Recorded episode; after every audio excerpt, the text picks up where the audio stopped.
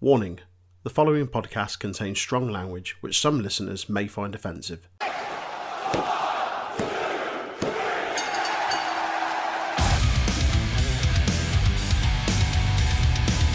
You are tuned in to the Untitled Wrestling Podcast, hosted by Jay, Aaron, and Big Tasty Ben Jackson.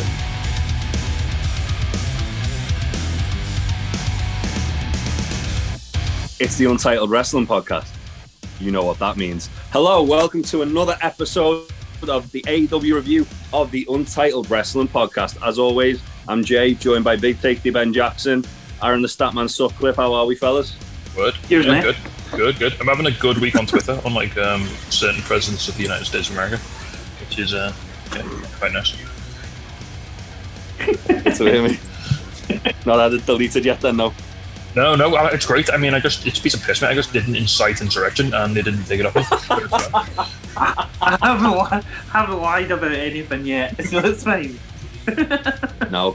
Um, yeah, um, AEW is pretty good show, wasn't it? yeah, I mean, it was it right. definitely, it definitely had more of a, it definitely had more of a balanced set of matches this week than it did last week, I think. Yeah, Yeah, it, there, there was ups and downs. It was the same. It was the same as NXT. I think it was just a solid show. This was Like- more like a, a sumptuous cake as opposed where everything was homogenous, as opposed to like last week, which was like a piece of really nice ice cream covered in like whipped cream. Yeah. Yeah, that that that's a that's a good uh, a good analogy. Um, Synopsis. So, yeah. So let's take a take a bite right out of it and go to uh, Eddie Kingston versus Pac. Um, this this was hard hitting. This was very hard hitting. Yeah. uh, my first note here was just they got straight up beating the Jesus out of each other.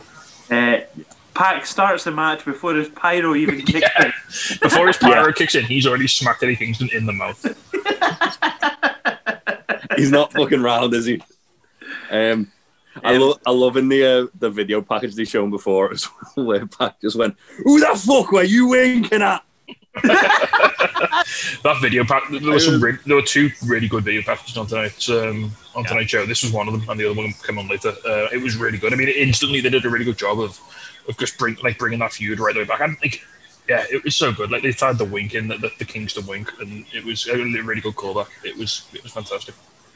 It it goes to show like how much like foreshadowing they've actually done for this without us realizing when they can tie little things that Eddie Kingston's like just like sprinkled into stuff like into this feud. It's Yeah. it's crazy. I, I, And- I, I say this all the damn time, man, but this is why it's so good having a guy like Kingston on the show and on the roster because he just knows how to how to leave all these little hints and little little clues in his in his actions and his words and his promos, and then they can come back to just stuff to hang story on that you can come back to later. And like the writers must be looking at it and going, "Oh, hang on, but back in like February, you uh, in, in October, you said this, so we'll bring that forward to here." And it's oh, it's just it's just fantastic. Like like watching a Christopher Nolan film, man. It's great.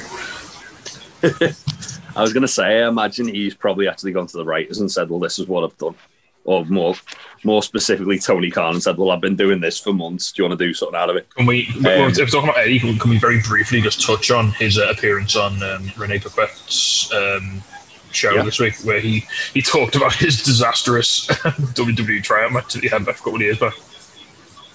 Yeah, where he didn't take it seriously. He was talking about uh, talking about how he doesn't believe in Santa, but he does believe in Tupac. And he was Um, talking about people coming out with knives and guns, and the writers having like, aneurysms. Like, watching I mean, I've not took that move, but I've been stabbed before. Eddie Kingston's the man. I love him. Um, Needless to say, his trial was not successful. yeah, thankfully, because now we've got this match in front of us. Um, so yeah, Pac kicks the fuck out of Kingston for a long period of this match. Uh, Yeah, Kingston's just like he's, he's selling hard for Pac here. He's just getting yeah, like, Kingston's a shit beaten out of for everybody. He loves it. Um, and that's the thing, though. He, he obviously knows he's like near nearing the end of his career. Um, but he's still like happy to like like make a difference. Yeah, and, Um, he, and he can sell well, man. This is like this is good babyface on him. Like, Yeah. But i- at the same time, you want to see him get his ass kicked because he's such an asshole. yeah, It's great. Um, yeah, so the uh, the um, family attack uh, Pac behind the ref back when Kingston um, has been distracted. Um, Kingston the T-bone suplex on the floor, which was nasty. Oh yeah, I mean Ali Ali goes like full supervillain in, at this point. Oh yeah, she was like breaking his eyes. And Pac was like screaming like he like literally had fucking acid in his All eyes. that Among Us has changed her. Yeah. Um, Um, she is a, a a different person after that murder, after killing Brian Collar. Yeah. Um, so yeah, uh, there, there was a really cool spot where Pac just like he, I can't remember did he did he put Kingston against the ropes and just club his back and then just jammed him onto his head.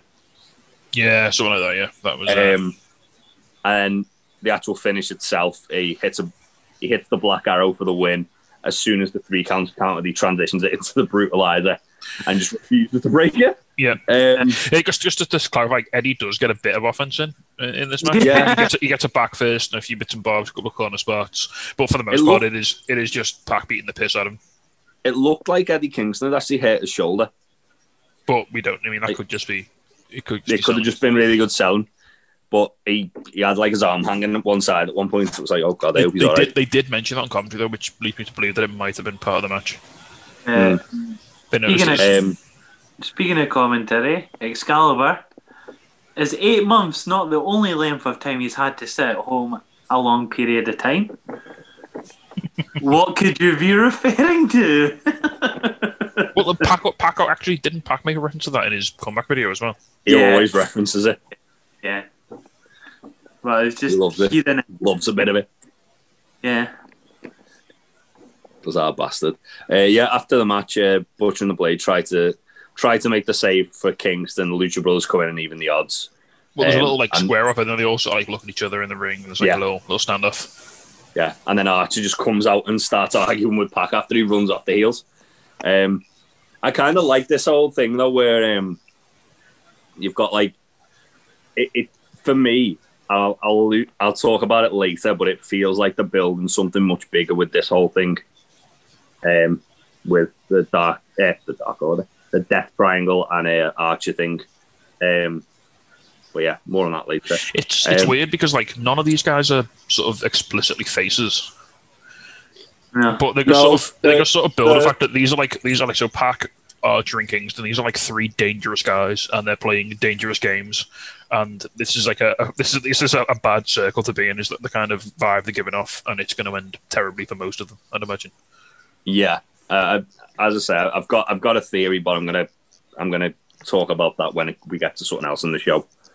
Um, after this, we get Chuck Taylor versus Miro. Um, Chuck attacked Miro from behind, pretty much straight from the bell, and they brawl So, around. this, sorry, this, before you go, this is the step where if Chuck loses, then he must be Miro. They're calling it Miro's, but no, they've, they've backed away from term young boy for presumably obvious reasons. Um, uh, so if, if Chuck loses, he is Miro's butler until until the wedding, which is a beach break. So about a Yeah. month, we worked out Not even that. Three weeks? Two weeks? three weeks. That's three weeks is like a it's a W- it's a WWE month. Yeah, yeah. True. Okay. um, yeah, so Chuck Chuck attacks Miro from behind, and they Oh, brawl around sorry. the ring. Sorry, Jay, I'll, I'll, I'll let you get into this match in a second. Uh, there's just something. uh, Miro was announced. They do this all the time. This is the first time I noticed it. Miro was announced as coming now coming down the aisle. Oh, which was a nice, uh, a nice little wedding reference they threw in there. Was um, he was billed as originally coming from Bulgaria, but now residing in Nashville, Tennessee, Nashville, Tennessee. Tennessee. There you go. Yeah, the best Um, man, Miro. the best man. Yeah, so um, Chuck Taylor uh, attacks Miro from uh, behind, and they brawl around the ring. Miro looking like he's just put on a pair of boxers. Yeah, He looks yeah, like he's wearing a pair of Armani undies, doesn't he? He really does. I paused there because I thought one of you might have had something to say. Um, don't know why. Um, so uh, yeah, um, Kip attack like Chuck's like literally like throwing Miro around like he owes him money as well. Like they, a lot of it is like he's like using Miro's own momentum against him. So like Miro's trying to charge him, and he's like throwing him into the barrier or throwing him off the ring. And he, Chuck's doing a really good job of like obviously he's the smaller guy. Miro's this big like killer. But it, it's it's it's good as well though because like Chuck Taylor's a really good wrestler, and I don't think that's been showcased much yet in uh, AEW. but you, you forget that like he's a former PWG champion. He's done work in Chikara. He's done work like all over like the indie. Like he's been in Japan. He's been, I think he's in Ring of Honor for a bit as well. He's Um, wrestled in Grand Central right here in Liverpool for Infinite Yeah. Promotions. I I worked on the merch stand with him at that show. Uh, nice. Um, yeah, and he was a very, very nice man. Um, just a real laugh, laugh to be around. Good guy. Uh, but yeah, he's a really good wrestler, which is the point I was making. And it kind of like showcased a bit of that in this, where you can he can go when he like he's called upon. Because obviously with the best friends, Trent does a, a lot of the work. And um, yeah, so Kip attacks Orange at ringside. Uh, Chuck kicks Kip. Like it literally as well. It wasn't even like a fucking proper like effort, like much effort behind the kick. He just like it was like a oh fuck off, kick little It- kick to the face. It It was like a get off my shoe sort of. Um, was like yeah, it was like a dog like biting at his heels. He just booted him. Um, Miro then hits the Samoan drop and um, he just beats them shit out of um, Chuck for a little while. Miro then hits the thrust kick, locks in the air, game over to win, and then he stares he stares down Orange who's in the ring and he's got hold of Chuck, like dragging Chuck by his hair. Literally drags back. him to the to the back and claim, claims him as his property, basically. Yeah. Um, but I, I thought it was a pretty good match. Commentary stating Orange Cassidy just has to sit there and watch, can't do anything. Uh, and we're also going to get Chuck Taylor skits for three weeks.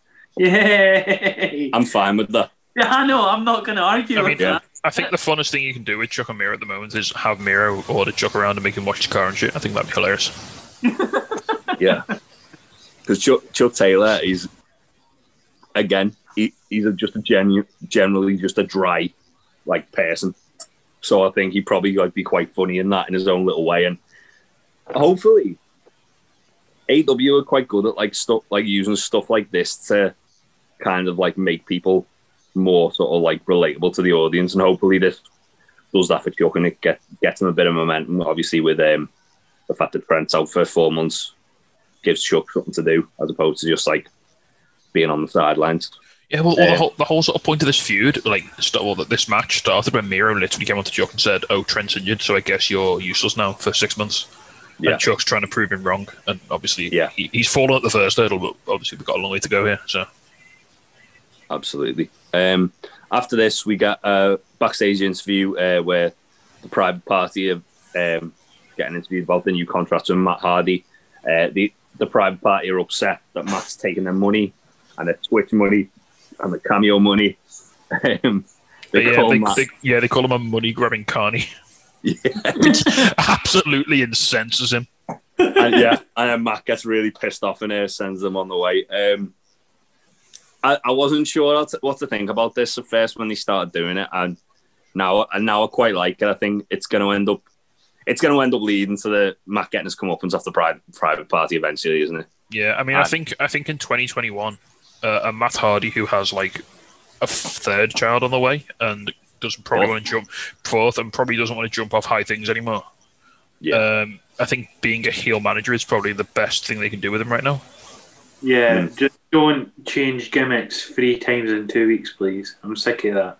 He's, he, I think he, he seems like he's settled in, Yeah. you know, and it's Money Matt in it, and it's it's fine. We like Money Matt. Money Matt's fun. Um, yeah, Yeah, he's basically just younger, slightly lesser cool to James Mitchell, which I'm kind of into. Sinister, sinister. still time for a cult, mate. He's, bro- he's broken after all. Um, after this, we got uh, the inner circle coming to the ring to tell the fans about the 2021 resolutions and plans. Yes, Aaron. Just quick question: Is Painmaker Collection actually selling? Yeah. Is it is it genuinely ridiculous? Because it just seems to be there. No, they, he's started selling it now. It's on sale. Uh, I mean, I don't know if anyone's bought it, but it's it's available. yeah. Uh, is anyone like Uh, genuinely Abba, bought Abaddon um, does the does some of the modelling for it. It's available in the way that all of Miro's clothes are also available. it? Uh, yeah, I, I, I don't know where I don't know what the website is, but it, it is available. I, I did look into it. Um, anyway, uh, so they are- they talk about the plans. Hager just screams championships. Um, God damn! I mean, I'm not his biggest fan, but he cracks me up when, when he gets his moment. He can absolutely crack me up. his new his new gimmick's just like CTE sufferer, isn't it? Um, he's just he's just he's just like the biggest dumbest jock, and it's brilliant. yeah, man with too many concussions. Um, ba- basically, Diet Brock. Um, MJF then says he wants to build a bond um, with people in the in a circle, and that less fat people. Get rid of fat people. Just completely Um, get rid of them.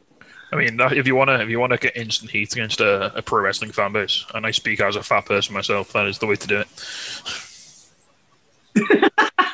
it's not a lot of uh, not a lot of medium Yeah, shirts he's because a lot of pro wrestling piece. I'll tell you that. No. um, yeah, so Jericho uh, says him and MJF are going to be tag champions. Santana cuts him off and says that Proud and Powerful are the tag team in the inner circle. And then Sammy cuts uh, Santana off and says, Hold on, hold on. I, I respect what you're saying there, but Jericho Jericho's a tag team slut. And everyone Whoa. gasps. Now, was this also a subtle nod to his later life WWE activities, where he was literally in a tag team every five minutes? With Jericho, Yeah. probably, because he, he was kind of playing it up a bit. Remember, Um, Jer- remember Jerry Show? Yeah. Hey, Y2 I wa- AJ. I want I want to try some of Ortiz's Gran Sofito recipe and a Roscoe and Julie's. That's what I want in my life. Two, two, What- two, what two, two wonderful um, references, but for all little comments from MJF at this point. One, when he said deadpan, I know what that is, when he clearly didn't. Yeah. Yeah. two, I absolutely know what you're talking about. He when, said, two, when the when the fans started booing them, and he shouted, "Are you booing food?" MJF's brilliant. Um, yeah, they they all end up arguing. Um, Jericho then pitches a triple threat tag team. is going to be Proud and Powerful versus Jericho and MJF. And then Sammy goes, "Oh yeah," and it'll also be Sammy Hagar. Now, I wasn't 100 percent who Sammy Hagar was, but I know he's a musician. What? Um, You considering you literally look like him? do I? Okay, Yeah. I'm Ah, going to who Google. is On, he? on that note, I'm So- googling them then. Sammy Hagar is a musician who replaced Eddie Van. No, he replaced David Lee Roth. Sorry, as the lead singer of Van Halen for a while. Um, and then now he, he he also formed a band called Chickenfoot with um, Joe Satriani and our bass player Mark Anthony and um, Chad Chad what's his face Chad Smith from the Red Hot Chili Peppers. Okay. There you go. Um, They're really good. Listen to Chickenfoot. They, they, they've got some really good albums. He's also Sammy Hagar is also fucking crazy. He owns like a tequila I mean- factory in Mexico or something. yeah, he looks like a gun nut. nuts. Um, oh, hold on, isn't he in a, a band called Sammy Hagar and the Silver Bullets? Am I imagining that? Quite possibly. Yeah, he's basically like the light side version of um, Ted Nugent. Fucking hell. Okay, um, but yeah, Jericho uh, laughs at that, and um, Twitter hated that joke apparently. I loved it as soon as they said, even before I- Jericho brought attention. I, I was knew- like, I was like, hang on, this is Sammy and Hagar. This is literally yeah, Sammy I Hagar. knew and, the name. and then Jericho went there, and I pissed myself. It was because I like dad jokes, and that was peak dad. So Yeah, yeah, and see, I knew I knew the name, so I was like, okay, I, I, I kind of get the reference. Um, because Sammy's into like the Drakes and the Fortnights. He didn't know what they were talking Yeah. about. So it's uh, I um, mean, I'm not into yeah. the Drakes or the Fortnights, and I didn't have a clue what it was. it, Aaron, it you're, was you're, you're, fact- you're, an, you're an actual child though, so it's fine. yeah, you are literally the John Silver of this podcast. yes. Um, Sammy Hagar's golden Just- era just ended kid. like a full decade before you were born. yeah, um, yeah, I, I like the fact that like Sammy went, wait, what? Yeah. Well, I Um, don't know what that is. Um, and then on the graphical later, they actually had it as Sammy Hager. Uh, I also really liked they addressed the issue of Proud and Powerful not being a tag team on this promo as Yeah. well. yeah. Yeah. And, and Santana was like, "Hang on, you literally brought us in to be a tag team, and we never get to do tag Yeah. team shit." Which we we've spoke about ad nauseum at this point. Yeah, Um, yeah, uh, I, I love I love the whole like Sammy uh, Jericho like oh you two them together. Um, but this I- was I so. This is well. interesting. It, this is like the the first like inklings we're seeing of Jericho being the one who's against the rest of the group now. yeah, I think I think it, it it's it feels to me like the dragging the heat the dragging the heat dragging the heels a bit, uh, just to kind of prolong it.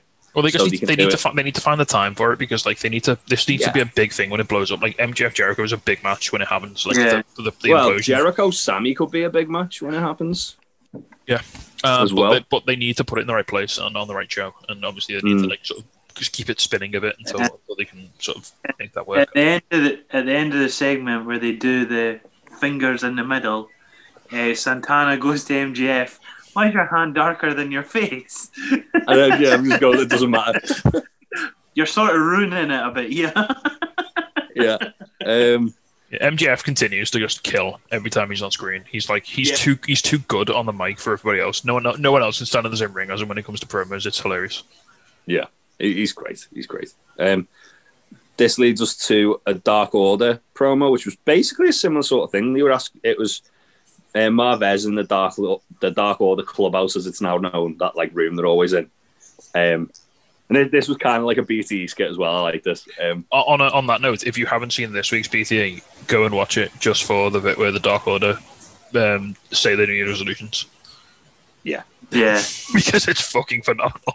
John, Yeah. John Silver will be the best kisser this year. He will get his crown back. We, we believe in you, John, I, and we, we are all here I- to I feed love Frankenstein the- should you need to. I love the bit with Ten where, he, where he's like, "I've got a problem." Then he moves his hand. and He's got a like big pile of cocaine. And he's like, yeah, I need to quit gambling. Yeah. And they're like, oh yeah, that acceptance is the first part. Um, yes, so um, the Dark Order basically they're all kind of s- s- stood there. Uh, Uno says they're going to aim to be better and honor Brodie, which was nice. Uh, they then Is They this the then- start of the face turn? Oh their faces, there's no fucking way. Yeah, there their faces now. They can't not be. I mean, they literally They- said they literally said Brodie's dead, so we're trying to do things in his honor. Yeah, no, Like- but they already are faces. Yeah, yeah. But I Um, mean, like, you can't say that and then go back to being spooky perverts. Not for a long time anyway. Um, No. Also on Dark this week, they all wrestled as faces. Um, five beat uh, Serpentico, um, which is why we've got. We're, um, yeah, so fuck you, five. Um, so yeah, and they they basically say just not to get too sidetracked. They basically say uh, they want an answer off Hangman after uh, the match next week. Uh, so which- he's teaming. He's teaming with him again next week, isn't he? In a triple threat. Yeah. Uh, sorry, a six man, I believe. an eight man. An eight man. yeah, it's a excuse me, it's negative one's birthday present match where he basically got to choose a match. Um, so it's Hangman, Silver and Reynolds and Colt versus um, Chaos Project and two Chaos others. Project. Yeah, I remember seeing Chaos Project on the thingy. Uh, I, that- I honestly can't remember because I just some- saw and some jobbers. yeah I just saw the original Death Dealer Luther. Um, It was not varsity blondes or something. it wasn't Varsity Blonde. No, the heel team, wasn't it? Yeah, maybe the acclaimed.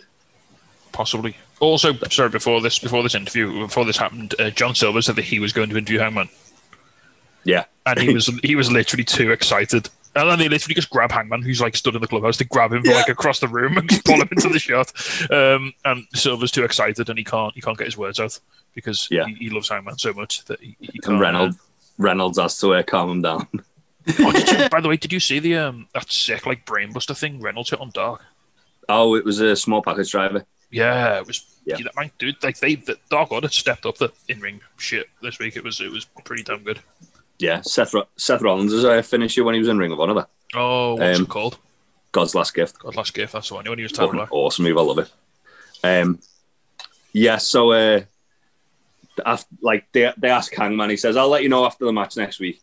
Um, and then I love the fact that it zoomed out and Marvez is awkwardly stood in one corner, and Hangman's just leaning against the opposite wall, and they're all celebrating like he's not there.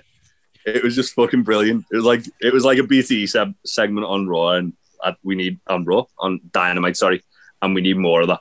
Um, we then get a really good video package for Darby versus Team Taz, just kind of like recapping the whole feud. Um, this was brilliant. Yeah, so this was get- this was the second video package I was talking about before that, that I really enjoyed. Um, again, it did it did a, really good job of getting me instantly hyped for the main event. Like, Yeah. I wasn't overly interested in this main event because I think there's two other members of um, of Team Taz I would have rather seen Darby against. But I, I this did a very good job of kind of getting me thinking, fucking hell, Darby might actually go drop the belt here. Yeah, but Cage Uh, like that Cage like that first level boss who like you think's dead hard, but like it's actually quite easy to beat. So Darby's Yeah. got to do him in first, and then he moves on to the real feud, which is against Ricky Starks. Ricky Ricky Starks is like the equivalent of fucking Akuma from Street Fighter. You've got Ricky Starks is like Akuma. Um, you've got Powerhouse Hobbs is like Bison. Um, I'm trying to think of other fucking Street Fighter characters. Well, Cage, it's like Zangief or some shit. Cage Cage is Blanka, um, and then Hook's like Ve- Vega. Um, anyway, back to back to the I mean, Hook's AEW. going to try and kill someone in the shower. yeah Darby with a piss soaked knife because Red Hook District of District of Brooklyn. Come on, mate. Um, so yeah, uh, Kenny Bucks and Don Callis get interviewed. Callis uh, insists on them doing separate entrances. Oh, bizarre. Why wouldn't they come out to their elite entrance? I'm, Why would I'm- that? I'm sure that there's not going to be any consequences to that at all. But they've got, I Um, mean, they're the elite. They've got their own entrance music and everything. It's it's fine. But I mean, to be fair, he, Don Callis did say he really likes the Young Bucks music, and they do have that thing with the money where it all comes out, and you know, it's just a thing, and the fans like it. So I suppose that Yeah. makes sense. To to be fair, with Kenny like wanting his own entrance, that could have been just because Kenny's a heel and he wants a massive long fucking Justin Roberts intro and Don, all Don that. Callis is like is like Kenny's sort like fixer is what he's saying. Aye. Yeah. Like Definitely there didn't need to be a storyline reason as to why they came out Yeah. separate, but there was anyway. But Yeah. Um. Anyway, Kenny makes his entrance where Justin Roberts says, Ah, now he has held the AEW title for 42 days. His match against Rey Fenix is his 14th consecutive AEW win. He now has 36 victories. He has not teamed with the Elite in 144 days. He will be the first contracted AEW star to appear on an Impact pay per view at Hard to Kill. He is considered a hero by many in North Carolina. He is proud to be called a legend in his hometown of Winnipeg, Manitoba, Canada. He weighs 224 pounds. He is the All Elite Wrestling World Champion, Kenny Omega. Yep. "Yeah." Um. Have you noticed they're starting to do the Winnipeg thing, kind of like North Carolina as well? Yeah. Yeah. See, I didn't even click on it. This was going to be like the hour mark match because the TNT title was the main event. So when Kenny's music started playing, I went, "Oh fuck, I've got to write a paragraph." I was expecting it to be later on in the night and totally forgot about the Darby match. So- yeah, man. So Kenny makes his way to the ring, and in the ring already are Varsity Blondes and Danny Limelight, Friend of the podcast. a man who I have never seen wrestle until today. I actually went back and watched some of his stuff and I'd seen like he'd, he'd had a few matches, like so he he's been getting his name around a lot recently. So he'd had um, some matches in New Japan for New Japan Strong. Um, he'd had some matches for the United Wrestling Network, which is what NWA have been doing a lot of stuff with, and uh, most notably where Thunder Rosa lost their uh, NWA Women's title to Serena Deeb and also he's been on Dark quite quite prominently. Um, I've seen he's been on Dark most weeks, hasn't he, over the last like couple of months, which is quite cool. yeah, um, and I, everything I've seen, I've thought, fucking hell, this guy's like got everything. Um, He I looks think- he looks good, like he's, he's got a good look. Uh, we'll get into we'll get into his actual match performance in a second, but first we need to talk about the, those young bucks. Yeah, well, um, Right. Don Don Callis uh, gives Justin Roberts uh, a, a little uh, piss break and takes over. Um, This is again, this is And- really odd. Why didn't he announce Kenny if he was going to announce the young bucks? well, yeah, um, and then he introduces Kenny's best friends, his tag partners, the Good Brothers, Anderson and Gallows. Well, sorry, the tag team champions. tag team champions, yeah. Um, and then it just goes to the back where the Bucks and Tony Khan are just looking annoyed. Um, Why, why would they not come out like even after the match? Spoilers, they didn't come out after the match. I think they just I think they just pissed off, aren't they? Just like, oh fucking then. That was the sort of attitude Well- backstage. I I got the impression they changed it, this a little bit because Nick uh, Jackson hurt his ankle on the that's a previous shout. week, Yeah. Okay. and he's and he's not he's not going to be cleared to wrestle until the twentieth. I think they Well, said. this was this was taped as well, wasn't it? So I think this was probably taped. so it was taped, yeah. So Yeah. they ba- they basically said they weren't going to that they weren't going to. Eva- oh, sorry, he was getting evaluated at the next taping, which is next Wednesday. So maybe there's every possibility because this was the day after. I think. Um, Yeah, they just play it safe because apparently it's not. Apparently, it's th- thankfully it's not too bad, is it? And he's pretty much good to go. Is what, what Yeah. sort of heard. So Yeah. Um, but yeah, we'll obviously find out more about that. Um, as well, we this I mean this this worked. This popped me when this happened. It, like Oh yeah, no. I, I to be honest, I think I thought it kind of made the match better because it was like a different kind of like Kenny wrestling in a six man match. Like with the book, he's got all the spots he does. Mm. Whereas this was And- just, and this was big. This was Impact Wrestling, contracted Impact Wrestling personnel appearing in an. This is, so this is, if I'm not mistaken, this has happened before. An AEW talent has wrestled for TNA or Impact, hasn't it? So the first Yeah. actual cross promotion match was this one. Yes. Yeah. It was. So the Um, first bit of TNA, of sorry, I've got to stop calling it TNA, I'm going to get sued. The first bit of impact on AEW action was when Doc Gallows kicked Danny Limelight square in the face, Yeah, which is and Ga- Gallows looked amazing in this. yeah. Um, so I I, mean, both both of them did, but Gallows in particular looked awesome. so first, I thought. first thing off, I was expect as soon as I saw who was in the ring, I was like, right, this is a squash. It's going to go like 15 seconds. They're going to just run in, beat the piss out of the Magic Killer. Off we go. No, it was a real match, Yeah. Um, and it was a good match. And Danny Limelight is a good wrestler, good. and I want to see him do more wrestling. Yeah, I want to see all all, um, all of them, like Varsity Blondes. That, yeah, I mean, yeah, well, I, I've seen them I've before. really I, I know, I know them. That's fine. I know they're good. Yeah. That's all right. Um, uh, one But thing Danny Danny, Limelight- one, thing- Dan- Danny Limelight can do a lot of things. One thing he cannot do is stop Doc Gallows' boot from running through his face because he eats No, an I've- insane big boot at the start of this match. I've I've literally put like wrote down that Gallows murder boots him. Yeah. Um, yeah. So, it, but also like the other thing, um, Kenny took the heat. Yeah. The face, the faces, um, isolated Kenny and worked over Kenny.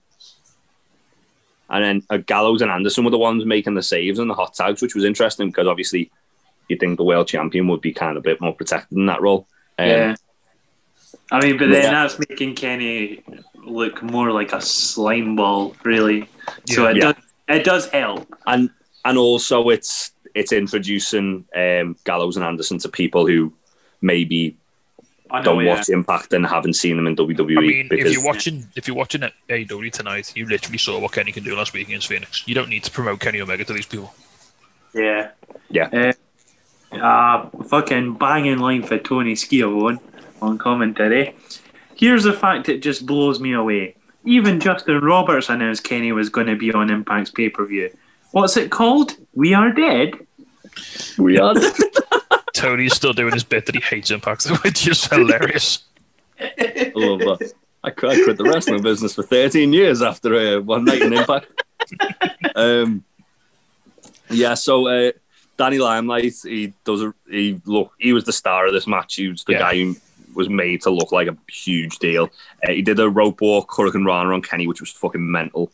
And um, the Varsity Blondes hit a blockbuster heart attack on Karl Anderson, which was also mental. Is that Um, the really close two count one? uh, the match finishes when um, the heels basically take out um, Varsity Blondes and then Good Brothers hit a magic killer onto uh, Danny Limelight for the win. So Kenny didn't even get the fucking pin. Kenny was just No. there to make up Yeah. numbers. Um, but yeah, it was a really, really good match. Um, more it, it, it literally got everybody bar Kenny more over than they were when they're going in. Yeah. Which is great. You was know, what needed to happen. the one person um, who didn't need to get over in this match was Kenny, so it's fine. Yeah. Uh, after the match, uh, Jon Moxley comes down. He attacks Kenny and the Good Brothers, but numbers uh, eventually overwhelm him. Lucha Brothers make the save, which was a big surprise. Well, they Um, did get the beatdown off Don Callis. The, the, Yeah. not, not that it was the Don Callis ordered beatdown they got, and, and you know Kenny was going to murder Fenix last week on he, so they're supposed to have got beef. Yeah. Um, and then the Bucks come out. Uh, so actually, sorry, the job the jobber locker room comes out. The job squad. and split, yeah, to try and split up uh, Mox and Kenny, who are like trying to kill each other at this point. And it's, it's Uh, taken like five guys to hold each other back as well. It's like, Yeah, and then Mox breaks loose and dives on Kenny and all the all the heels, and then he manages to pit. Oh, and all the jobbers, sorry, he manages to pinpoint Kenny and starts brawling with him. Uh, as Kenny kind of escapes again, Mox is about to come in. The Bucks like come between them, and they're trying to talk Mox down. Lucha Brothers come in, super kick the Young Bucks, and then uh, the Lucha Brothers brawl with um, the Good Brothers as uh, Callis basically ushers Kenny away, and Mox is just fighting with whoever will try and fucking fight him. Callis Um, literally gets um, he gets Kenny I've out of there like he's his bodyguard. Yeah, it was like it was like um, he was like security for a politician who just tried to be assassinated. Was what I kind of got from that. Yeah. Um, Uh, oh, so, where he's like somewhere, putting some, the coat over the head and like somewhere in running there, away. Fuego takes a massive like spill into something as well because that's just what he does in these in these situations. He does. Um, but yeah, I, I'm really excited. I've so I was saying about my theory before. I've got a theory that we're going to be getting Blood and Guts, aka War Games, um, and it's probably going to be Kenny, the Good Brothers, and the Young Bucks versus Mox, um, Death Triangle, and Lance Archer. I yeah, inject that I- straight into my veins. That that's that's where I think they're going with it. Possibly, um, possibly something more where they interject Eddie Kingston and Butcher and the Blade into it as well, because You, you, you want you want to take all of those men and put them in a huge cage. yeah. Yeah, yeah. I'm down with that. Yeah, but either way, it'd be fucking awesome. Um, and I think that's where we're going. Um, it's a shame because that was so awesome. Because then we go to the waiting room with uh, Cody, Now, which now, now, Did hold you on. not enjoy this? Now, hang I thought the, it was a fucking, Oh, hang I the thought it was a fuck fucking on, Jay. tire fire. Hang the fuck on, Mister Ladina Debonair. Listen, mate, let me justify my point. So, first off, all the Britt stuff at the start was fantastic. I'm not going to take away from that. That was hilarious. When when she was like going, oh, you know, Cody makes bad decisions, like certain neck tack to um, when she when Aaron Reba got the sparklers because he needs his contractually obligated pyro. That was They, amazing. they played they played then- the Snoop Dogg version of his theme song as well. yeah. yeah. um, and Reba just like doing the whole Tony Atlas laugh. um, like that awful laugh she was doing was fucking brilliant. I just love how Uh, awkward it was. Like there was, a, there, was, there was a sofa, hilarious. there was a sofa behind them, but nobody sat down, and it was just yeah. it, it was just it was just it was just like peak. I mean, I I love peep show, I love awkward comedy, and this was like bang in that wheelhouse. It was so good. Uh, Britt Yeah, Baker. um, Britt Baker asking the question we've all been saying, all three of us have been saying on this podcast. Just pick someone. Sting, Shaq, Darby, pick one. Well, yeah. Unfortunately for us, it looks like they picked Shaq because uh, Jade Car- Jade Cargill then comes out and it just like go. This is where it become a tire fire because she's a crap promo, and She's she looked like she. bitch. No, she Huh? looks amazing, and I feel like when she's ready, she'll be good. But she's not ready. I mean, she literally looks like she could rip my head off with her bare hands, which Yeah. is great. That's what I mean. She's got the she got the perfect look, but the promos crap was I, crap. I, I think I think like her promo was fine. It was literally goes to give me someone to fight. When am I going to Yeah. get to fight someone? yeah. Then Red Velvet come out. They all brawl. I genuinely thought it was Brandi Rhodes, and I was like, hold on a minute. So You did could- so did one online wrestling um, blog by the uh, by what they put on Twitter. Yeah. and Ricky, Ricky Starks commented with a shocked face meme of himself, like only Ricky Starks could. That man is a treasure. Um, so yeah, Um, so was it was it Red Velvet slapped Jade first, and then Jade Yeah. like slapped her so hard she nearly knocked her the She, fuck didn't she over. shove Cody over and then Red Velvet? Red, she shoved Red Velvet, and then there was a big pull apart brawl with all the women. And then this was where it got really fucking confusing, where Oh. they just randomly started showing the video, like a replay of uh, Britain Re- Rebel attacking uh, Thunder Rosa a couple of weeks ago. But they, they didn't. act- They didn't actually put any context on that. They just showed it. So while yeah, this yeah, but there was a reason for that though, because yeah, because Thunder Rosa Oh, no, put that on herself. So that was meant But to like that- that was meant to just get everyone's attention from the. But from there, the, the there was all this madness still going on around, and Britt stopped looking at that smile and laughing. And then uh, Thunder, Thunder Rosa uh, comes on the screen. She says that Tony Khan's give her um, a match with Britt at Beach, Bay, at beach Break. Easy for me to say. Um, and then Britt's kicking off saying, No, Tony, you told me that match wouldn't be happening now. Um, then the graphic appears on the screen, like confirming it, like the official like, Yeah. match graphic. And Britt loses her shit, saying that she wanted to just relax at the beach. Uh, Does she think she's actually going to a beach? It- it's they're, they're going to Miami. Oh, they have to go into the beach. Oh, fair enough. Yeah, they're going to the beach. They're going to Miami because it's warmer, and something Um, I can't remember. But yeah, the actual segment itself, I thought was a fucking car crash. I must Um, admit, the- way they, the way they transitioned from because obviously because it was on set live, they had to like pan the camera up to the screen, which was a bit weird. Um, that was a bit awkward, and it made me uh, it jarred a bit. I thought it was fine. I didn't I didn't hate it the, the way you seem to hate it. I think Jade Cargill. I just want I just want to see her wrestle now. I just want to see her in the ring. I want to see what you can I- do.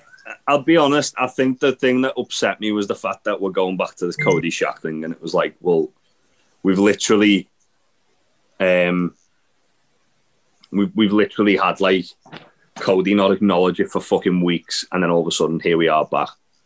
So Just do what do what they did with the Nightmare Collective and just fucking bin it. Ah, just let Shaq let, let Shaq get his man. You- Dude likes wrestling. Let him wrestle. Can can we just say Cody didn't say a word in that segment? Yeah, that was also the great thing. Is like there's like so many times where Cody's about to speak and then just like nonsense happens around him, and then he just doesn't get to do anything. Um, and there was Yeah. a lot of talk about beating ass because Jade said she wants to beat Brandi's ass, and now Rosa said in her video promo that she's wanting to beat Baker's ass. There's a lot of beating asses, and, And it looks it, it does look from this also that we're going down the route of uh, Jade Cargill versus Red Velvet for the Yeah. for which is I'm fine with. That's that's the perfect way to start off her her AW career. yeah. yeah. Um, after this, we get uh, Jurassic Express versus FTR. I'll let Aaron Uh, talk which I about thought was great. this. Um, Just because we got the entrance music on Dynamite again, and even though it was a tag team match, we got it again. Can't I think get I think they've literally just decided that that's going to be uh, Jurassic Express's music now. Well, I mean they paid it for came it. out to it on Dark as well. They paid for it, so they got to use it now. yeah, they so. paid for it. I'm Yeah. buzzing. Uncle Tony got the check. What else? Um, he's gonna get his money's worth. The thing is, though, Tony with to- Tony Khan and stuff like that, he just gets it, doesn't he? Yeah. Yeah, Like we joke around and say, "Oh, yeah, he's a fucking mark" and all that, but he gets it. Um, Like he, he bought Says- the rights in perpetuity to the to the Tom Waits song that he used on the Brodie tribute video, just so that, that that copyright can never be claimed and it can never be taken down off YouTube or anything like that. yeah. which apparently is I didn't know this, but uh, I saw something on Twitter that apparently that's really hard to do Yeah, for well, Tom yeah, Waits stuff. yeah, because Tom Waits is still alive, so you have to literally say to him, "Hi, Tom." You and Tom's a crazy person. You literally have to say to well, him, yeah, um, "Can I have the rights to one of your songs, please, so I can use it for my dead employee?" You know, that must be a, a really weird conversation to have. I mean Tom Tom Waits isn't going to say no to that, is he? As, as nuts as he is. He's got to feel relevant again. Yeah, good on. I mean, t- t- this is this is this is like I said, there are no there are no inherently good billionaires, but you know, at least Tony Khan is using money for good. Uh, I was saying Yeah. over the last few weeks, which is great. Yeah, good guy Tony Khan. Uh, anyway, to the match itself. Uh, so it's Marko and uh, Jungle Boy after the um, the sort of altercation we had last week. Uh, lots of high flying spots from the start from uh, Jurassic Express. Marko slaps the absolute taste out of Dax's mouth at one point. Um, and then FTR just like isolate Marko and beat the living shit out of him for a bit. And I Uh, mean, we know this at this point, but goddamn, Jungle Boy's really good, isn't he? Oh, Yeah. he's so He's so good. he, Oh. he's he's just even like little things he does. Like there was a bit where he does the whole like um thing on the top rope where he's like a like a monkey or something touching the camera, Yeah, and he'd done it, and then he stopped for a minute and winked into the camera, and then smiled and like got Marko to do it. I was like, oh, he's just he just fucking gets it. Like little shit like that, like a really like star making qualities. He's just got, yeah, literally, he- he's just he's, he's just got so much personality and like he's so he's, he's he's gotten really crisp in the ring as well. now. like that's his new thing. Is I think that match with MJF put him on that level and just said, right, this is where I am now. This is where I'm staying. He's And only like twenty three, isn't he? As well, oh, it sickens me how young he he's is. obscenely young. Yeah. Imagine in like 10 years' time when the top of the fucking industry is him and Tyler Bates, it's going to be mental. Isn't it? Um, so, yeah, uh, Jungle Boy gets the hot tag and he just cleans house. He hits some really nice clotheslines, uh, a big backstabber. Uh, Dax blocks. Marko goes for like uh, the acid drop Spike Dudley's like Dudley Dog thing. Um, Dax blocks it and just like launches him across the ring.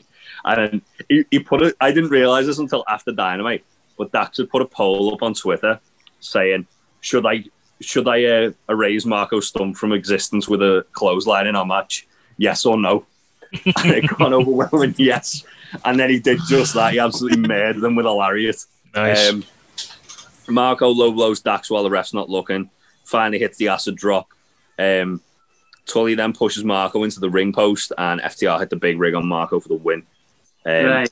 You, there was um, just one vital move that I really enjoyed in this match. It didn't get said. Uh, the monkey flip into the hurricanrana combo.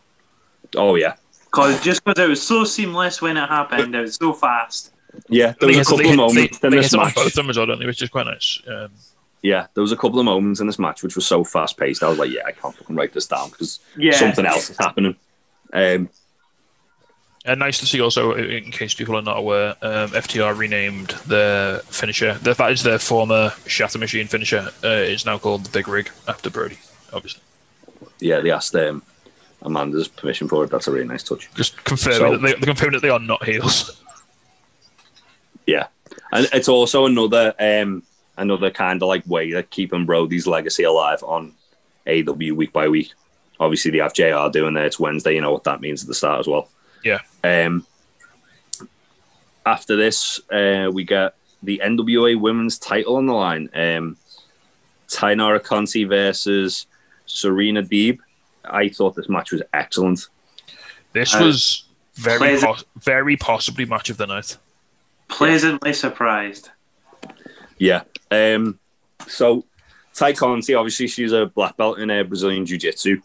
Um, she a, a style like very strike heavy normally, and this she kind of changed it up, and she was doing a lot more submission based holds. Um, there was a lot of like those there was a lot of like reversals and like trading holds. It was very very ground based, very technical match. Um, at one point, Tay absolutely ends the with a fucking pump kick. Yeah. Um, she like kicked the head off. um, Where she does an awkward fall outside to the ring yeah, as well. um, That one. yeah. Taynara, Tay Conti is like really fucking improved as well. Yeah. Like in the last six weeks, I'd say she's like massively, massively improved from what I've seen of her. and Um, also, I thought- she. Oh, Um, go what was I going to say? I something to tongue then. No, carry on. Uh, yeah, I was, I was just gonna say, uh, she's. Um, that's not to say she was bad either. Like she's still very, very good, but Yeah. Yeah. she's massively, massively improved. So, no, this, that's my point. Yeah, another WWE, uh, another AEW women's match that I really enjoyed. Just so happens to be another AEW women's match featuring Serena Deeb. Yeah, um, yeah, well, apparently, um, I was I was watching the Stone Cold interview with Bayley, and Serena Deeb was pretty much like the person who got Bayley a job in WWE. Yeah. Like she'd scouted her. Um, and Bayley well, speaks I mean, extremely high of her and says like, It's insane how much improvement just adding Thunder Rosa and Serena Deeb has made to that women's division. Yeah. it's ridiculous how much better yeah, the whole And- whole of it has gotten in the last like three months. yeah. And there's a there's a lot of like talent in the women's division, like the likes of Anna Jay and Taynara Conti in, in particular. Uh, Red Velvet's another one that Kris comes to Statlander mind. was on her way back. She was on being the elite that was on a way back. But uh, more more so like those three, like I said, like uh, Red Velvet, Deeb, and uh, sorry, Red and Velvet, Conti, and Anna Jay, where you can, and even Abaddon to a point where you can see that they're good, but they're not quite at the level they need to be yet. And Yeah. she's very, she seems to be very good at like polishing them up and getting them where they need to be. I mean, wrestling people like Thunder Rosa and Serena Deeb is only going to make them better. Like even. Britt, even Britt Baker, who's like the the sort of temple of the division at the moment, is still relatively inexperienced in the ring. So having people Yeah. around who have done it all, and then you and even to, to, to, to further excite me about the women's division, you've got Leyla Hirsch coming back next week as well for a match. Which Yeah. I'm I think Leyla Hirsch is signed as well now. I mean, if she, I haven't seen, she, I haven't seen the graphic, but you know, she's been around long enough now to, to think that Yeah. there's something going on there, isn't she? So, and I'm all about her. She is. I think she's ph- phenomenal. I can't wait to see her in action next week. I'm really looking forward to it. Hopefully, uh, they sign Lindsay Snow as well if she's been work, doing some work there because she's fucking awesome. Yeah. Um, but yeah, back to the match itself. Uh, there was a really, really cool spot where Serena Deeb locked in a gory special on the top rope, which was So fucking insane. This was the second match tonight that had a gory special in it. Yeah. yeah. Um, Dax did one on um, Marko. Yeah. and like bent him in half. Um, yeah, uh, the match finishes where Deeb hits the detox for the win. Um, Also, the way they built it up so like the, the, they have she locks the gory special in, like like you said on the on the turnbuckle like over the ropes and like it really she really ventures on it. Um, and then Tay goes to TKO, but because she's just been in that gory special, her knees give in and she can't she can't get her up. And yeah, and that's when Deeb Yeah. spins it around. So so they, they build the gory special into the finish, which is real nice. Hmm. And yeah, Yeah, because she was doing a wrestling match as opposed to strikes predominantly throughout this match. She was a lot more tired and deep because her last kick out wasn't like she got it just below for the free Mm. as well. So she was Yeah. absolutely knackered as the story commentary were saying. So Yeah, it was, Yeah, it was a really good. very, It was a really good good, little. It told a really good little story in this match. I, re- it was it again. I'm with Aaron. I mean, I was, I was, I wasn't. I was expecting a bit out of it, but maybe more than Aaron was. But I re- again, I also really, really enjoyed it. It kind of blew me away. Yeah, it was a pleasant surprise for me. I'm usually not one for just women's matches in general.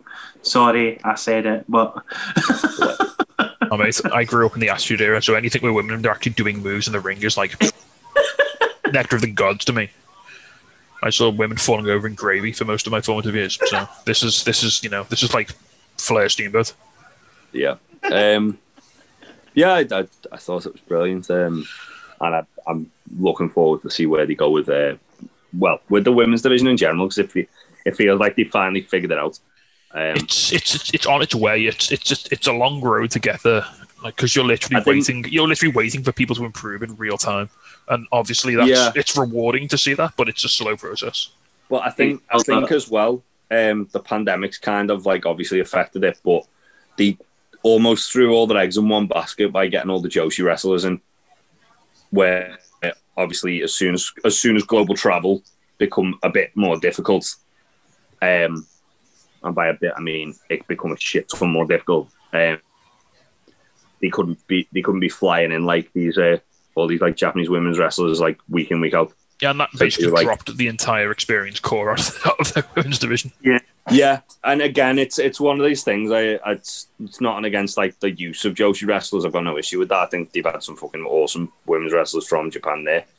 Um, but the the problem they've obviously got is the fact that they've relied on it that much for their experience core that when something like this happened where the board where the borders closed, they've basically had to rebuild from like the ground up. Yeah, I mean literally now like the most the, the hottest prospect in the women's division now wasn't even in the company this time last year.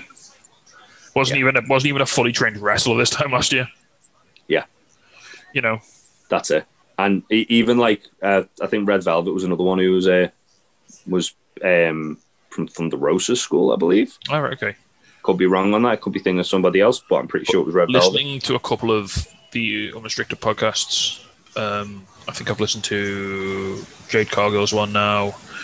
Um, and another one of the women's was it? Might have been oh, it's Anna Jay as well. Yeah, they both have said that apparently QT Marshall has done a lot of work with the women's division as well. Like that's that's I mean Kenny sort of run oversees it, but like QT is like the, the on the on the floor, like day to day guy who does a lot of work and helps out a lot of a lot. And yeah, really. So respect to QT because he's he's doing a good job as well. So Yeah, big respect indeed. Um, yeah, and then this leads us to the main event of the night, which was Brian Cage versus Darby Allin uh, for the TNT title. So, hang Before on, I, before uh, I'll let Aaron do his Yeah. I've, I've got one as well here. So just before you get into the match, a couple of things. Just Darby's got pink fingernails. yeah, no, yeah, Um, Aye. JR states Darby Allin, no matter what, is always the underdog. You tell him that when he fought Sir Serpentico on AEW Dark, May 19th, 2020. Hey man, it was a pandemic. They they right, they had to fit Maxim where they could. Uh, No, my one is um, so as Brian Cage is being introduced, he is introduced as the FTW World Champion. Oh, Yeah. Now, James, would you like to tell me what FTW stands for? for the win, isn't it? No, it's been Taz's, wasn't it? Oh, it's fuck the world. So he is the Fuck fuck, the he is, world. he is the fuck the world world champion. Yeah. Well, yeah, because it's the FTW Championship because it was the fuck the world championship Yeah. because they wouldn't give him a world title shot in, shot in ECW. Just Justin Um, Roberts just added an extra world in there because he's a top lad. Um, but yeah, so the match itself, um, as soon as the bell goes, Darby goes straight after Cage's knee. This is the Um, third match tonight where someone has literally exploded like on the bell and just kicked the shit out of someone. Yeah, like the, this was like an the, the only issue I have like with AEW is that they don't communicate enough like about matches. Like as you say, it's the third time. There was that there was that episode of Dynamite um a couple of months ago as well where every single match ended with like someone running in and attacking someone after the bell. And yeah, it's like every single match, like four matches, had like after the bell brawls. Yeah, and it's like, well, that's easily resolved if you just fucking communicate with one another and just go, okay, well, I'm doing that. So, I mean, luckily we never got to a point where we had multiple matches where people were coming out dressed as Rick and Morty. No, not yet. Um, not yet. Um, anyway, so yeah, Darby, Darby goes straight after their cage, drop kicks in the knee, uh, knocks him onto the outside, and then goes for a dive. Cage catches him um, in the dive, almost drops him, and then suplexes him on the floor. Um, he then a little bit later on in the match press slams Darby over the top rope through the timekeeper's table, which was fucking insane. That was the most nuts thing I've seen in a lot, a lot of Because the because the distance as well. Yeah. like it it does it doesn't look that far, but when you think he's literally throwing another human being like about 10, 15 feet Yeah, it's, from a, where it's, he was it's, in the a, ring. it's a good 10 feet. And that table had shit on it as well. yeah. Yeah. That was not a clear table. I don't know. I don't know how how much they were expect the people sat. They don't know what they were when they were expected to happen. But yeah, they did not have that table clear by the time Darby hit it. No, they did have it. They did have a second one set up next to it though, as well.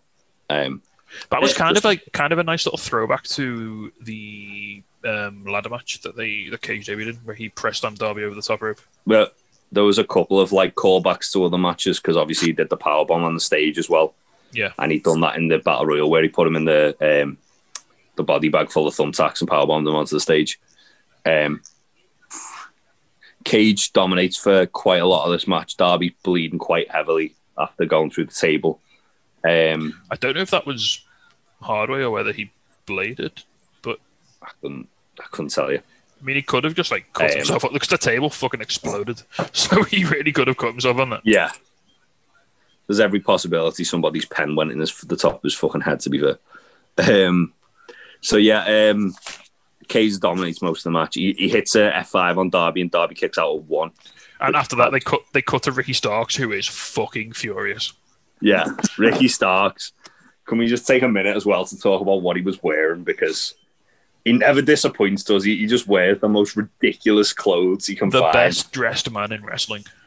He had he had a pair of silver silk pants on, which looked like he'd been tie dyed, So and when a black so, velvet shirt that was only buttoned up like two buttons. so when Darby goes through the table, they cut to Starks, and he's literally laughing like Leonardo DiCaprio in. Um, Django. and then when when he kicks out of the F five, he is literally he is absolutely furious. He is fuming. He's shaking the ropes. He's he's having a proper tantrum. He's fucking brilliant. I love Ricky Starks. Why hasn't he got all the belts in AW? yet? Like, Why isn't he doing the Kenny Omega gimmick? Why isn't he Why collecting isn't- all the belts in pro why wrestling? is, why hasn't he kicked out of the fucking one winged angel and took the belt off Kenny? Uh, why why is that that little Blair Darby Allin got the fucking TNT title? Why isn't Ricky Starks and Ricky Starks the tag champions? Come on, mate, play the game. Um, but yeah, uh, so Cage hits a hits triple power bombs in the ring, followed by one on the stage. Um, Darby Uh, hits a coffin drop. Oh, gone. ju- just at this point, Darby is bleeding also. Yeah, I've said that. Oh, sorry. Yeah, no, he, he, he- he came off the table with blood on him, didn't he? Like that was Yeah, I, s- I saw that. It's all right. Your, your Ricky Starks talk got me drifting away about Ricky. You went, you went to the happy place. It was. Uh, until he's a world champion, he's one of my boys, and I'm going to remind everyone that every fucking week. Oh. Uh, what, what else are you going to say, Aaron? Did you have anything So else? um, at the end of them triple power bombs, Darby flips off Cage where Tony shouts, "He's inhuman!" Yeah. And then he did it after he got power bombed onto the stage as well. Yep. Um. So yeah, uh, Cage moves the um, the ring steps like to central. It looks like he's going to try and suplex Darby onto them. Darby bites his hand and pushes him onto the steps, and then hits a coffin drop off uh, off the top onto the uh, onto Cage on the steps, which was mental. Um, Darby then The takes his noise, belt the noise when Cage at the steps, although it was like throwing a steak into a metal sink. Yeah. It was, um, Darby ties Cage's ankles with his belt and then punches him repeatedly in the back of the head. right, how is that legal? Because it's wrestling, mate. It's not the UFC. It's not I mean- anti anti UFC. Cody gets away with using his fucking weightlifting belt to whip people in matches. I mean, so yeah, there's, I mean, let, us face it. There's, there's hitting somebody with it, and then there's restraining two of someone's four limbs with it. wouldn't that be more legal than hitting them with it though? I don't know. I mean, it's, I suppose it's kind of just like tying someone up in the ropes, isn't it? I imagine. I mean, in, in New Japan, Yano literally gaffer tapes people to the guardrail to win matches, so and doesn't get disqualified. So Fair I'm gonna give I'm gonna give that one a pass. All right. Everyone, everyone in AEW start wearing belts because yeah. Well, Co- no, Cody takes his weightlifter's belt off and whips people with it every fucking match and doesn't That's- get DQ'd. that's the new meta. Just tying people up with belts. Um, Darby, uh, Darby goes up top. Um, looks like he's going for the coffin drop. Ricky Starks uh, tries to push Darby off the top rope. Lights go out. It's Sting. Sting actually does something and hits uh, Ricky Well, Starks. As bat. we called it, Ricky Starks is the first man to take a bat from Sting. can, and he sold it like he'd been shot with a fucking Oh yeah, he, shot he, he in literally acted like he'd hit him with a lightsaber. It was Yeah, like um, Darby didn't just climb up that turnbuckle. He got launched up that turnbuckle Yeah. by Brian Cage on a two count. Just that's true. yeah, yeah. So he, Darby covered Cage, and on two Cage literally press slammed him off him, and like, Yeah. Darby, up Darby sort of onto rode the the- momentum like onto the turnbuckle, which is really quite cool. Yeah. Um, there's and then just quickly, also a code red by Darby, which was quite cool just to hear Excalibur shout "Code Red" by Yeah, it Darby. was, it was it was nice to hear it call the code red, which was pretty. Yeah. yeah. Um, yeah, and then the um, the finish itself is Darby hits a crucifix uh, bomb off the top rope to win, yeah. Um, Cage's which- against him, which is quite nice. which was also a callback um, to the first interaction with Darby and Taz, where Darby had hit the coffin drop and Cody rolled him up with a crucifix, and Taz was giving him advice on how to get out of a crucifix. Yeah. And then they brought that back to the finish being a crucifix bomb off the top rope. Very, very clever little thing there. Um, Yeah, so Darby ends up in like the opposite position that he was in when he lost. So he's the Yeah. one pinning, Yeah. which is yeah. But again, it's the same thing. He uses the weight and the momentum of Cage to, Yeah. to to keep him to get him down, which is it was it was a really fun match. I mean, it was literally for most of it, it was just Cage eating Darby Allin all over the place. and Darby Pretty kicking much. out and Darby kicking out at one because he's proper mental. So yeah, Um, yeah, and then the match ends. Um, Darby Darby retains, uh, and then Darby and Sting. I say Darby and Sting stand tall. Darby's like sat down, clutching onto his belt like Gollum, while Sting like stands there. Sting stands What? there like like he's his dad, and then afterwards they go and get McDonald's because it's his access day and they're allowed to. what, what, watching the snow fall, which I still don't know why Sting has snow. No one's been able to give me this answer. It's because right. So in TNA, he was the Joker because Dark Knight had been out previously, and he'd just seen it. And now, what was big like a bit ago? It was Game of Thrones, and what does that have? Loads of snow. So that's why Sting has snow. Also, Sting's in the winter of his career because because he's he wants to retire soon. Oh. In about like in about like a year and a half time, Sting's gonna open up a zoo and keep a lot of tigers there. Yeah, we're, go- we're, we're gonna because get he, he, we're he, gonna he get has like Sting he has like a exotic. he has like a two year lag on gimmicks. So it comes out and it's popular, and then two years later Sting does it. So like the Crow was like two years after the Crow came out. Like Joker Sting was like two years after the Dark Knight, and now like Winter is Coming is like two years after Game of Thrones is cool. So it's you know he's getting there. Wait until I- he gets still- wait until he gets wait until Sting comes out with a blonde mullet and a T-shirt saying "I got peed on by a tiger." That bitch, that bitch Vickie Guerrero. um, When that happens, Yeah, I want my I- chair. I, I- want my money when that happens. By the way, I, I, I, I want my money for when um, I the thing I pitched to you guys the other week where Sting's like trying to be cool dad and he comes back as Surfer Sting, and he's he's trying to he's trying to he's trying to like get Darby to stay to surf while Darby's trying to be a cool moody skateboarder there, listening to what the kids listen to on the uh, Kerrang or whatever it's called. Um, but yeah, that was AEW uh, highs and lows, lads. Not to get distracted. Uh, who wants to go first? Uh, have you got one big tasty? Yeah, I can go first. Uh, Yeah. So my high, I'm gonna have. I mean, I'm tempted. I'm gonna have the women's match. Actually, I'm gonna have uh, Tay Conti versus versus Serena Deeb. I very nearly had the main event, um, but no, I'll, I'll take the women's match. Um, yeah, I, I think I think it was great. Um, they, they did a little bit of a build to it last week, and I got, got, got kind of pi- piqued my interest. And like, but I wasn't like I wasn't like super looking forward to it. But then it came on, and I, I couldn't I couldn't take my eyes off the screen because it was really compelling, and I think they told a really good story, and they both looked really really good. And I'm really now weirdly I'm now really optimistic about the future of the AEW women's division, which if you asked me six months ago I would not have said. Uh, Yeah. Low point. Um, I'm gonna say the waiting room, but not because I'm a hater like Jay. Only because I thought it was a bit messily put together. Um, No, that's why I didn't like it because it was messily put together. I mean, part of its charm was that it was meant to be a bit of a clusterfuck, but then when it became like an actual clusterfuck, it just got a bit hard to follow. Yeah. Like I, I enjoyed that like thirty women appeared out of nowhere to break up a fight. I enjoyed that Cody got sparklers for his pyro and didn't get to say anything. I enjoyed that like Britt Baker was like, "Oh, I forgot we have another special guest. It's the person you're." You know, it was it was all fun and it was great and everyone in it did well. I just think they didn't quite nail the way they that it all came together, which was on a on a show that didn't have many low points. I thought that was just a slight dip. That was like a little bit of unmixed in flour, if you want to torture the cake analogy from the um, from the start of the of the episode. Well, I'll I'll say my high is the exact same as Big Tasty's low Really? because it was classic Jerry Springer shite. I mean, fans are always saying they want to go back to the Attitude Era, and then when you give them the That's it. Jerry when you give them the Jerry Springer, they get upset. I don't understand. Yeah, I, I personally loved it, even though it was a bit chaotic at the end. But um, now my low, I'm going to say is Pac versus Kingston.